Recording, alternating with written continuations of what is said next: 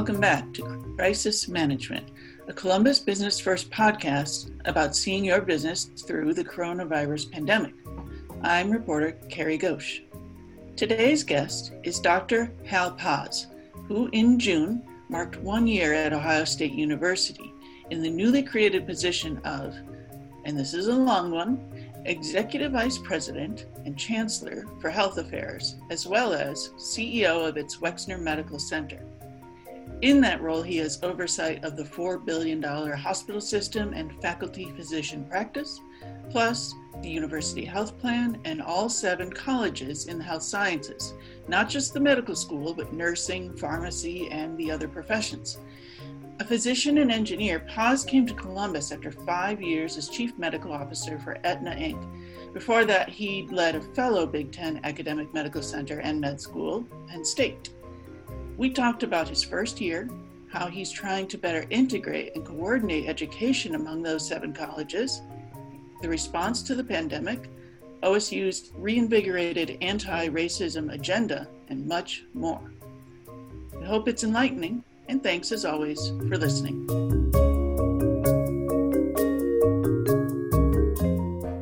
All right, welcome to Business First. And I hope you are all well. You and yours?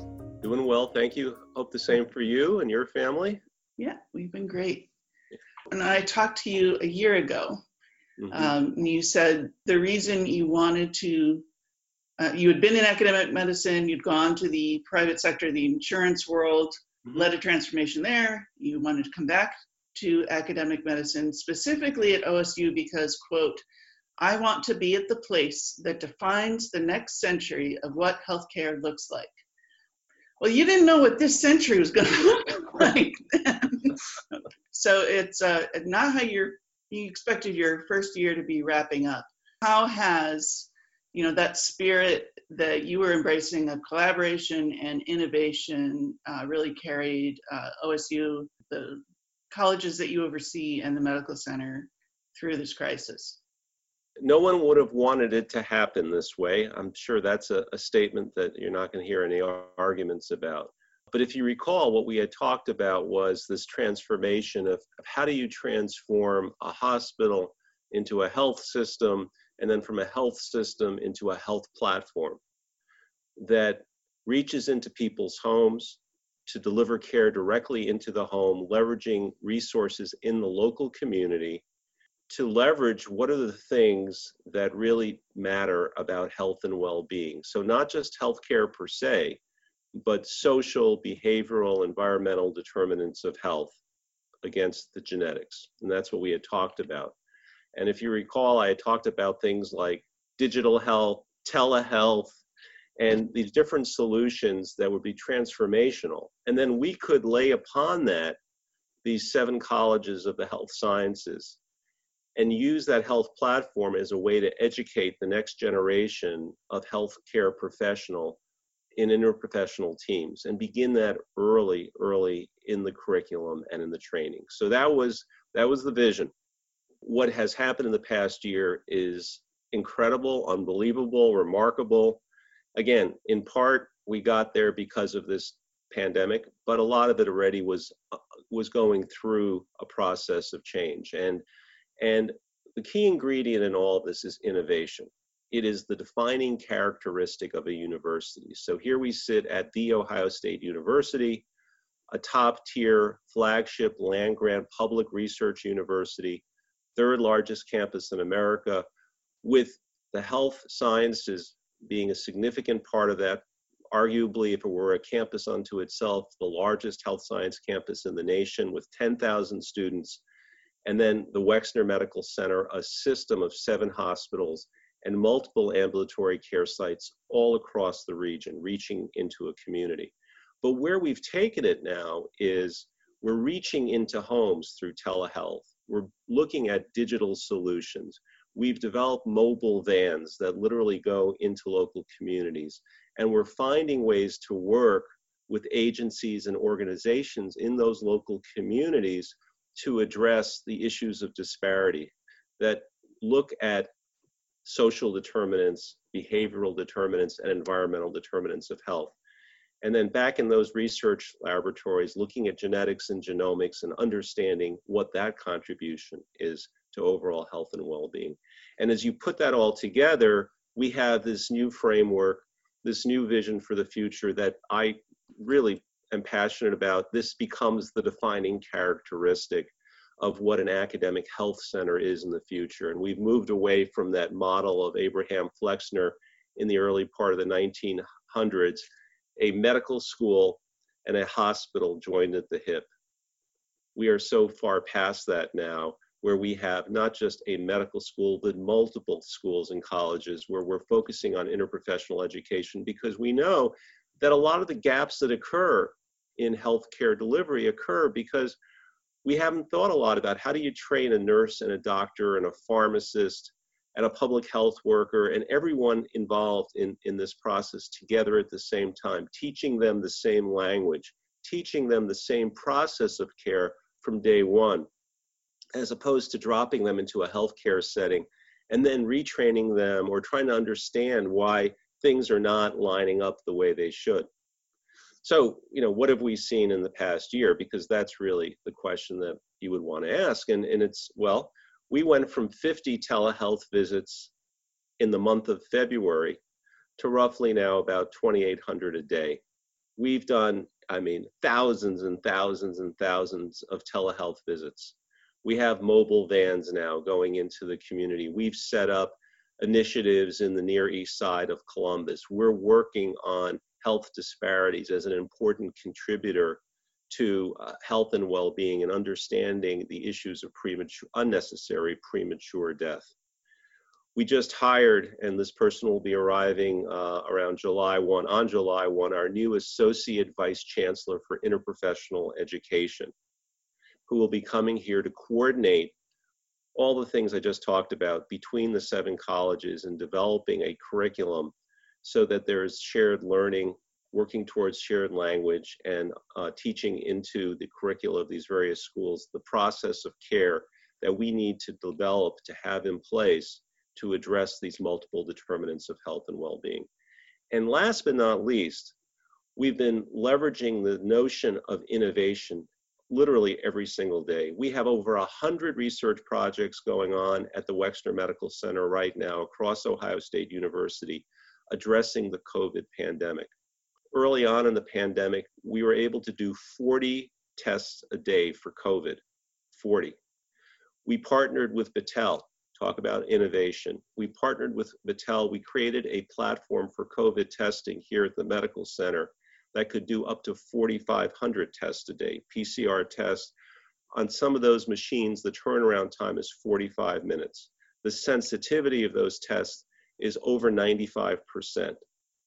And then as we quickly ramped that up, we realized that the country was running out of the test swabs, the things that they did the nasopharyngeal swabs with, because much of that was being made in Italy early in the pandemic that was devastated by the infection. So we got 3D printers from the College of Engineering and the College of Dentistry, and we started actually making the swabs ourselves. And then when we needed even more, we partnered with a company up in Toledo, Ohio that had 3D printers, and we made even more swabs. Then very quickly, we realized there was a shortage of the solution. It's called viral transport media that you put the swabs into nationally. So we got the recipe from the World Health Organization and the CDC, and we started making our own viral transport media. And we were able to make so much of it on scale, we were shipping it to other states. One Saturday, I got a call from Mayor de Blasio's office in New York, and they asked if we could supply them with viral transport media. So we shipped liters to the city of New York, and we gave them the software to use their 3D printers to make their own swabs. We developed an antibody test for COVID-19. We partnered with Battelle in other ways. We're now doing other types of research on the pandemic, again, leveraging innovation. And it obviously doesn't stop there with the infectious disease aspects of what's going on. There's continued to be extraordinary work at the James Cancer Hospital, at our Comprehensive Cancer Institute in immuno-oncology. I mean, we could spend hours talking about all the innovation and research that's going on here. And of course, using that kind of innovation in terms of technology and information technology, in terms of digital and a lot of different solutions that are being developed. One key thing, what has continued to be so gratifying for me is the spirit that exists here. And, you know, when I was coming to Columbus early on, I had heard about this Buckeye spirit. It's incredible, the dedication, the devotion of our workforce to addressing the pandemic and to really moving forward this vision and strategy that I talked about of creating this health platform has been extraordinary. We've done a remarkable job of keeping this workforce healthy. I know there, you know, patients have concerns about coming back to the hospital setting to come to outpatient clinics. Remarkably, very few of our own employees have become infected. And those that did, through contact tracing, it appears that many of them, more than half, got infected out in the community, not in the workplace. So, you know, we've worked exceptionally hard to keep our own workforce healthy and safe. We're working exceptionally hard to keep our clinics and the hospital safe, so that if someone needs to come in now for routine care that they've been putting off, preventative tests, diagnostic tests for cancer, for example, things that we don't want people to put off, they should come in feeling safe and secure. And we've taken all that knowledge, and now we're partnering with companies in the region and academic institutions in the region to take that knowledge so they can now ramp up and return to work, because that's so important for them. So all that we never shut down during the pandemic, you know, we stayed open. So everything we learned about how you stay open in the middle of a pandemic like this, we can now take that innovation, that understanding, and now help others to reopen their businesses, their educational institutions, because that's what we all want to do very much. So you answered about three of my next questions, but that lets me pick out some little details from them. Were you surprised by the speed with which telehealth was adopted? And are you concerned that insurers that granted emergency coverage will drop it? Or do you think they see the value that it's not just an emergency response, but it's actually pretty effective? Was I surprised with the speed at which it was adopted? No. I mean, when I came here, you know, I spent a lot of time talking with everyone about why we need to do this. We had some, as I said, and we were doing e-consultation as well to help other hospitals in the region.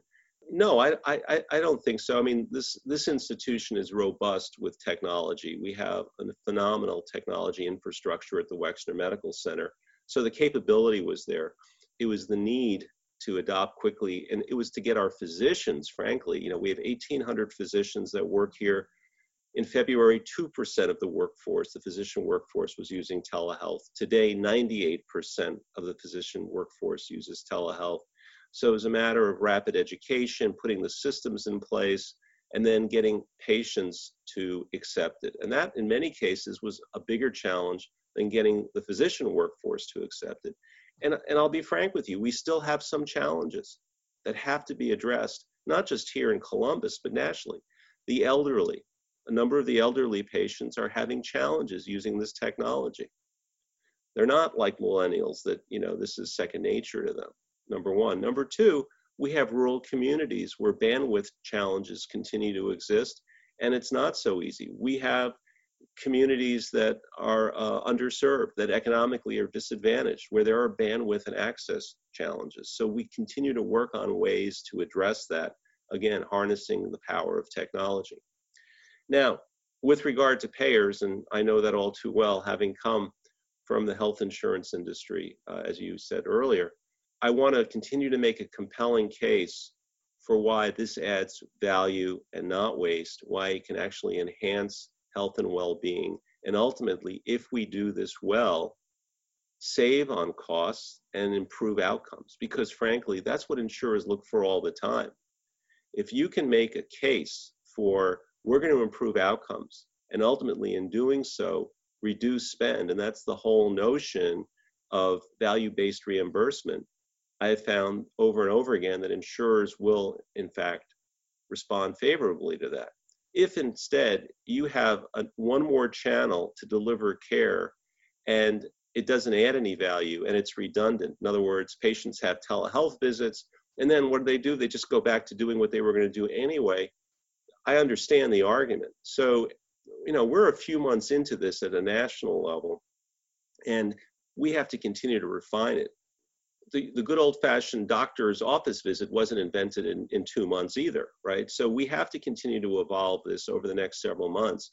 I think the case is enormously strong, and that's why myself and the other health system CEOs here in the greater Columbus region, you know, all wrote to a letter to the dispatch indicating that this is something that as a nation we should take very seriously and continue to cover this type of healthcare delivery, because as it matures, as it develops, it becomes incredibly important for our patients. And I think what's really important is when it's embedded into an existing health system infrastructure, when we have the electronic health record information for a patient, when the patient has a relationship with our primary care physicians and our specialists, and now we offer another channel for them to have that access to care, we're increasing access.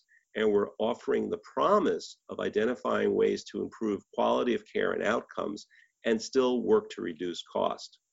And that's the unique attributes of doing this through existing systems like our own. And, you know, frankly, I don't care if a patient's getting care across the street at another institution or our own. It's this opportunity to reach out to the patient and have this level of connectivity that creates an opportunity for personalized health. And that's really what we're looking for here, are opportunities to create a personalized health experience for each individual that needs to access care. Financial numbers that were sent to me yesterday indicate that you're off your budget by single digits, percentage-wise. At the beginning, statewide, hospitals were expecting to miss out on about a third of their revenue. So, I mean, obviously you're a multi-specialty center, cancer doesn't stop, you're a trauma center, car crashes don't stop, but why else was OSU able to come out of this not nearly as damaged as many other health systems? Early on, we made the decision to not offer elective care, and of course then the state, you know, made that a directive, and we stuck to that. It was the right thing to do. We had to preserve PPE. We had to make sure there were adequate beds available for the surge in case it went past level one. Level one is where you use existing resources to care for COVID positive patients. As a region, Greater Columbus region, we never went to surge level 2. We never went to surge level 3, which would have used the convention center that we had put together with the other health systems in this region. We worked very hard to conserve resources wherever we could, where there was waste that wasn't used for the pandemic, to not spend money on those things. And I think that was very important. It wasn't hard, frankly. No travel. Well, who's going to travel anywhere in the middle of a pandemic? So we put things in place to do that. And then it was a combination of the things I said before. We were a diagnostic lab for the state, and more than half of the tests we did were for non-OSU Wexner Medical Center patients. I think the most recent statistic I saw was that 1 out of every 9 patients tested in Ohio was tested here. So it was a combination of aligning our resources with what was the demand and the need, which also happened to be where the reimbursement was coming from, with curtailing services that were frankly not going to be necessary at the time. And then, of course, the CARES dollars were very, very important as well. You know, all the hospitals that were eligible, received CARES dollars in different forms, and that made a difference. Don't get me wrong. I'm enormously proud of what our 30,000 employees, faculty, and staff were able to accomplish here at the Wexner Medical Center. And we were able to do it without laying off one person, without furloughing anyone, without eliminating jobs, which for me personally is really, really important. Because at a time like this, when you're asking everyone to rally, the last thing you want to do is to send a message to them that they can't be sure that they're secure. So that was, very important. Now, we tried to eliminate unnecessary overtime and all the other things, but we wanted to remain true to our workforce. So far, I'm exceptionally pleased with how we're doing against budget, particularly compared to our peer institutions, which are the 100 or so academic health centers at major universities across the nation. I'm exceptionally proud of that.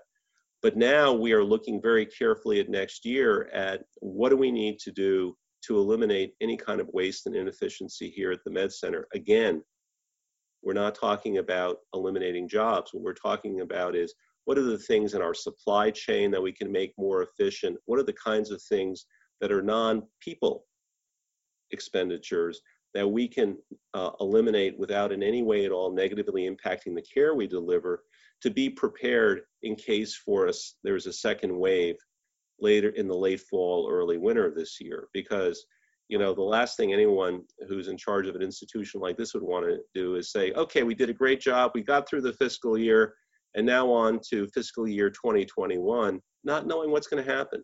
So we are preparing for that. We want to be ahead of the curve. We have this momentum going into it. We'll hope for the best, but plan for the opposite. And that's how we plan to go through the fiscal year next year as well. The outpatient construction of the campuses around the suburbs and the West Campus, right. Preparation for the new tower, were not among the construction projects that have been suspended because of the pandemic and the loss of revenue. Does anything need to change about those projects? And I mean, are you even thinking differently about beds and the need for an 840 bed tower going forward? That's a great question. So a couple of things. One, there were a couple of projects that were well underway. Our 250,000 square foot ambulatory care facility in New Albany, that's just moving forward. Other projects were put on pause until we wanted everyone's attention focused on the pandemic, A, and B, we wanted to have a really excellent understanding of the financials that we were going through as we were preparing for some extraordinary capital expenditures. That bed tower is somewhere in the neighborhood of about $2 billion, as you know. So, that these are not trivial amounts of money. We're looking for ways, obviously, to make that as cost efficient as we can. We did not bring that forward as we'd originally planned to our board at its last meeting.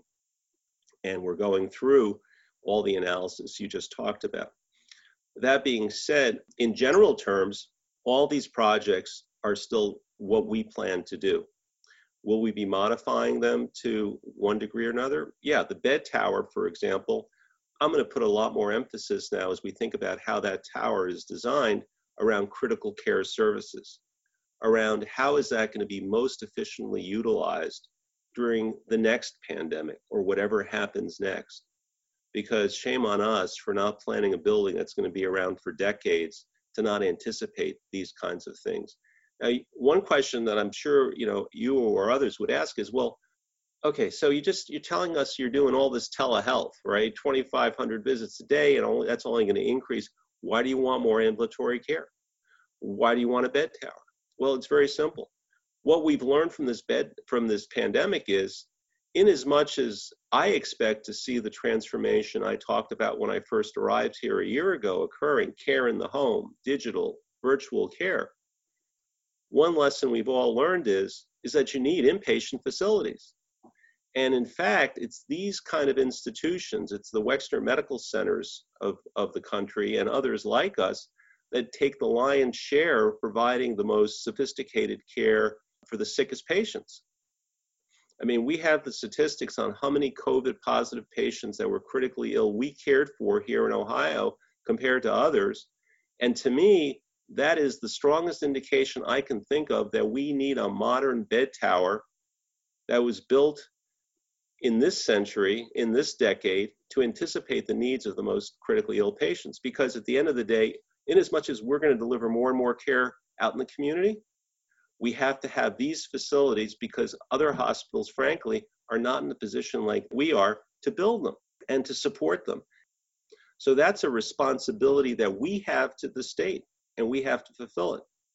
That bed tower over, as you said, over 800 beds, you know, the first 500 beds or so are replacement beds for a hospital building that had been built decades and decades ago. The other 300 plus beds are additional beds, because one thing we've learned over and over again is we need the additional beds. We're constantly running, you know, at occupancies over 80% and days when we have over 90% occupancy. Even now? Even now, even today. You know, we quickly, after the restriction on elective cases was lifted and we could care for patients overnight, within a matter of days, we were back to what we call the yellow and red zone. Green means we're under 70% occupancy, and very quickly we were back into the yellow and red zone. Red is over 90% occupancy for our hospitals. And that, you know, means that we have to get patients cared for, and then we have to make sure they're going to the right place at the right time in their care delivery. So that just speaks volumes about the need. And ambulatory care, couldn't agree more that there's going to be so much we can do for patients in their homes, but when they need a procedure, when they need examinations, when they need sophisticated outpatient technology and even outpatient surgery, having care centers in places like New Albany are extraordinarily important. And then last but not least, West Campus. So West Campus has our research facility there, which is going to house our immuno-oncology center. It's going to be research for cancer care, for a comprehensive cancer center, and a host of other initiatives. So extraordinarily important. Our ambulatory care building is ambulatory care for the James.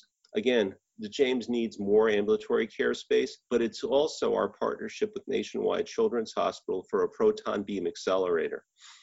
And the leadership at Nationwide is still extraordinarily supportive of moving forward. We need a proton beam accelerator for this region, for this community, for children and adults.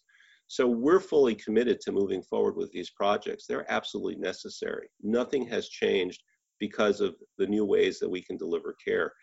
How we modify those buildings and adapt them to what we've learned in the past 3-4 months, yes, we're going to make modifications to them, but the basic bricks and mortar are still very much needed. And I'll say one last thing.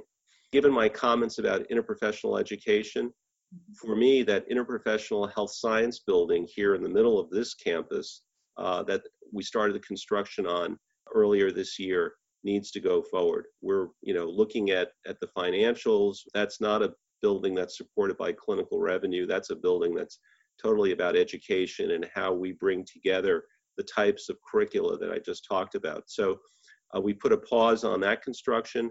I am fully committed to moving forward on completing the construction of that building as quickly as we possibly can. OSU had already been involved, and all the health systems have been involved in addressing the social determinants of health and inequities in access, in outcome. But now more publicly is being discussed racism and its contribution to those inequities. So how does your research apparatus and your clinical apparatus insert itself in addressing racism as a public health crisis? This is something that when I was at Penn State, it was a tremendous area of interest for me. When I went to Aetna, I brought with me those concepts, and the company as a whole became very involved in a number of initiatives around social determinants of health. There's a long list of things we were able to accomplish there in industry as well. And I'm enormously proud of the things that we did around our nationwide opioid initiative, the care we had delivered in homes, particularly in communities that were economically challenged, with social workers and then having nurses go in the home. So a lot of work had been going on there. When I came here, I brought all those experiences and lessons learned with me and felt it was exceptionally important to address these determinants of health. So, you know, it's transportation, it's housing, it's food deserts, it's education, it's poverty. And as we said a few weeks ago, it's also racism as a social determinant of health. And there is data that we're seeing just during this pandemic in terms of the differences in outcomes, in terms of mortality rate, for example, infection rate for certain groups, for example, African Americans in our communities. And we already know the data that we've talked about through our Moms to Be program, for example, with infant mortality rates as well and disparities that occur. So we have this data. What's exceptionally important is that we act on it and that we address it alongside the other social determinants of health. And we are doing these things. I mentioned Moms to Be earlier. We have our mobile van. We have the work that's going on at OSU Wexner East Hospital and the ambulatory care clinics. During the pandemic, we put together community care kits where we went into the Near East Side, providing community care kits for residents of those communities so that they had the basic tools to protect themselves from the spread, including educational materials. We set up a testing clinic to try to test more individuals. And we're, of course, incorporating all this very heavily into the educational programming of our students, into the curricula. It's exceptionally important. We can't just stop here. There's more and more that we have to do. Last week, we had a town hall here, an employee-wide town hall at the Wexner Medical Center to address the issue of racism and Black Lives Matter. And we, at the town hall, released the action plan from our two committees here at the Wexner Medical Center that have been longstanding. My notion was the events of the past several months that have come to fore are enormously tragic and has received a lot of attention. But we all know this has been going on for quite some time. And this is the time to act. And we thought, rather than form a blue ribbon panel that would write some report and the report, is read and then nothing happens next. And I'm not saying it would happen here, but we've seen that pattern in the past. There's some set of circumstances is terribly upsetting that elevates an issue to the front pages of the paper, and then there's a lot of attention given to it. And then we're back to where we were. What we wanted to do at the Wexner Medical Center was not to reinvent this wheel. We wanted to take existing committees that we have. We have an internal committee that focuses on diversity of our workforce and focuses on all the issues around diversity. And then we have an external committee as well that does the same thing, focusing on the community. What are the types of things that we can do around issues of racism out in the community and how we address disparities? And what we did was we brought them together and they developed this action plan. And we said, what we were going to do now is perhaps something different than others may be doing, or that maybe even we've done in the past, which is to take that action plan and to very specifically say, what are the investments that we need to make, focusing on our own workforce internally, as well as investments we need to make in the community around issues of disparity and racism in the community, and then mark that against progress. What are the outcomes that we seek to achieve? How are we going to measure those outcomes? And then be very transparent inside our organization and with the community at large as to how we are doing as an organization, and to specifically focus on healthcare as our greatest point of leverage to address many of these issues that we're confronting as a nation, because that's what we do here. We are engaged in healthcare, so how can we develop initiatives that address health and well-being as it relates to racism and really focus on racism as a social determinant of health? And we have these processes underway. We're going to make public our measures, and we're going to continue to report on an ongoing basis how we're doing. I think that's an important responsibility, and I think from the vantage point of accountability is not only important, but is absolutely necessary. I know that a lot of institutions, academic health center, hospitals, and other organizations around the country are looking at, the tragedy of the past several weeks, particularly as it relates to racism and brutality and the whole notion of Black Lives Matter. And everyone is doing something. I think there's a huge responsibility we have, just as great as everyone, but in particular for us, because we have made so much progress. This institution has been ranked by Forbes as among the top 5 in the country in terms of the diversity of our workforce at the Wexner Medical Center. I mean, the top 4 are us, Procter & Gamble, SAP, the software company, and Henry Ford Health System. Number 2, our College of Medicine has been consistently ranked among the top 4 in the nation in terms of underrepresented African-American students when you exclude the 4 traditionally Black medical schools in this nation. So these are areas that have been of tremendous importance here for a long time. What I don't want to do is spend lots of time emphasizing what we've accomplished, and I'd rather focus on the gaps and the opportunities that we need to move forward on. Because quite frankly, if we don't provide the leadership for what needs to happen in the future among our peers, quite frankly, who will?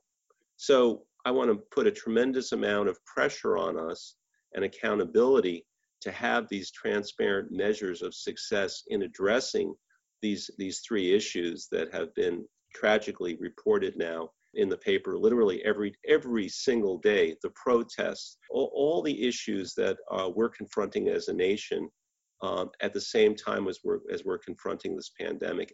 I could go through a whole list of initiatives, but you know, everything in the community from our PAC program, Partners in Achieving Community Transformation. I mentioned Moms to Be, the Mid-Ohio Pharmacy with an F, our Community Health Day on the Near East Side.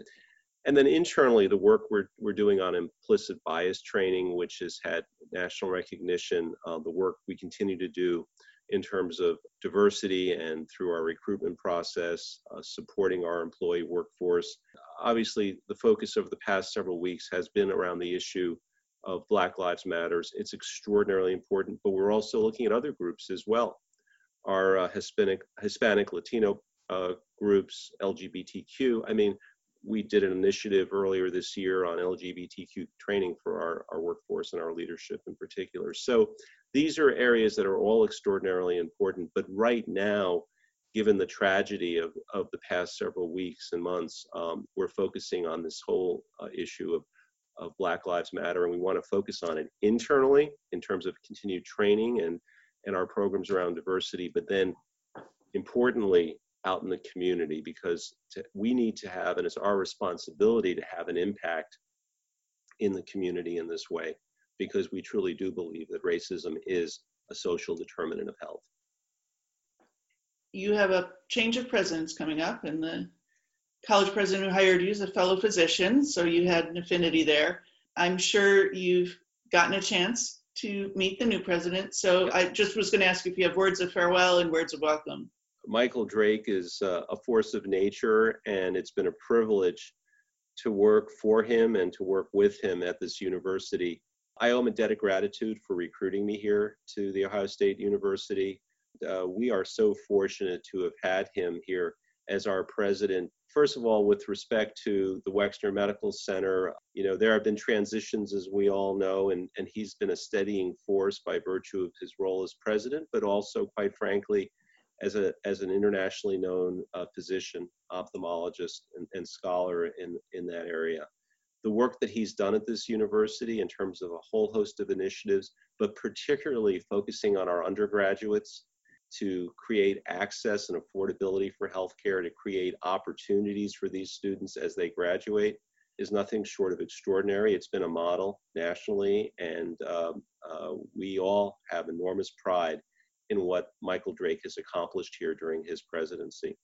With regard to our new incoming president, you're right, she's not a physician, but we're both fellow engineers. I went to graduate school in life science engineering, and so we have that common place. I've had a chance to meet with incoming President Johnson now on a couple of occasions. We've had some really great conversations about the university as a whole and the Wexner Medical Center. And I'm very, very excited about her being here. She brings this unique combination of having been at top tier research universities, including 2 that have really highly respected academic health centers, Johns Hopkins and Duke. She was provost at Hopkins, so she has a really outstanding understanding of the unique role that a place like the Wexner Medical Center plays within its university. Second of all, I mentioned earlier in my comments to you the importance of innovation. Here we have someone that is a highly respected innovator. She's received national awards for her work there. She started a company. She has industry experience, which, as you know, for me personally, is, I think, a great experience to have for all of us that are here in the academy in these leadership roles. So she brings that. And then she also brings extraordinary experience in government service as well. So, I mean, I have to say the Board of Trustees deserves an enormous debt of gratitude from all of us for their work with the faculty and students that were involved in the search process to arrive at the recruitment of Christina Johnson as our next president. So I couldn't be happier. There's been extraordinary collaboration among the health systems responding to the pandemic, but as you know, there's also a long history of very intense and, you know, understandable competition. Right. I'm assuming you've gotten to at least virtually meet Lorraine Lutton, and you've had the past year with Tim Robinson and Dr. Markovich. Sure. So how are you all going to continue to get along when we come out of this the other side? Sure. You know, I've been at a number of academic health centers in my career, and it's no different here than it was in central Pennsylvania or in central New Jersey for that matter. And there are opportunities for collaboration, and we are all nonprofits, and we have that responsibility to the communities that we serve to collaborate when it makes good sense for us to have collaboration. But at the same time, you know, in this country, we put a premium on competition as well, because it's great for all of us to continue to think of ways to be more customer focused, to innovate, and to develop programs that really meet the needs of our communities. And that's great. I think it's terrific. And I think all the safeguards in place that we see around the country to continue to support that are terrific. Don't have a problem with any of it. So where it makes sense, we have to continue to collaborate. And where it makes sense, they're still friends and colleagues, and I wish them all well. We should compete. Now, that said, among all the institutions that you mentioned, we are also not just a health system, but we're also an academic health center. And we have all these educational programs, the 10,000 students that I mentioned before. And that's a resource that I believe we have a responsibility to collaborate with those other systems. Nationwide Children's is the home of our Department of Pediatrics. And without Nationwide Children's, one of the top children's hospitals in America, as that clinical home for our Department of Pediatrics, we would have a very different College of Medicine. And it's also a resource for our College of Nursing and many of our other colleges as well at OSU. We have an affiliation agreement with Mount Carmel. And we have opportunities, again, in the academic world to continue to develop that. And Steve Markman and I have talked about ways that we can collaborate further. We collaborate on things like emergency medical services in this community, but are there other natural areas for collaboration while at the same time they provide patient care in certain service lines that are, you know, very similar to ours? And I think it's great for people in this community to have robust, successful health systems that will meet the needs of the communities. And this gives everybody a choice. And that's what makes America great, is the opportunity to have those choices and to have the kind of deep and rich services and resources that are available. And I think the Columbus community should be very, very proud of that fact. Now, what happened during the pandemic is nothing short of extraordinary. How these hospitals came together to collaborate to develop a surge plan, including taking over the convention center and then working with the state, and Governor DeWine divided up the state into 3 regions. And we had responsibility for central Ohio down to southeast Ohio, collaborating with 40 community hospitals to create this plan where when there was a surge in one place, we could address it across the entire region. That plan was started here in Columbus, by us getting together, and then extended by the state to make sure we brought everyone in. A couple of things. Our level of collaboration here in Columbus among these 4 institutions, I think definitely is a reflection of what the city of Columbus and the Columbus metro area is all about, the Columbus Partnership.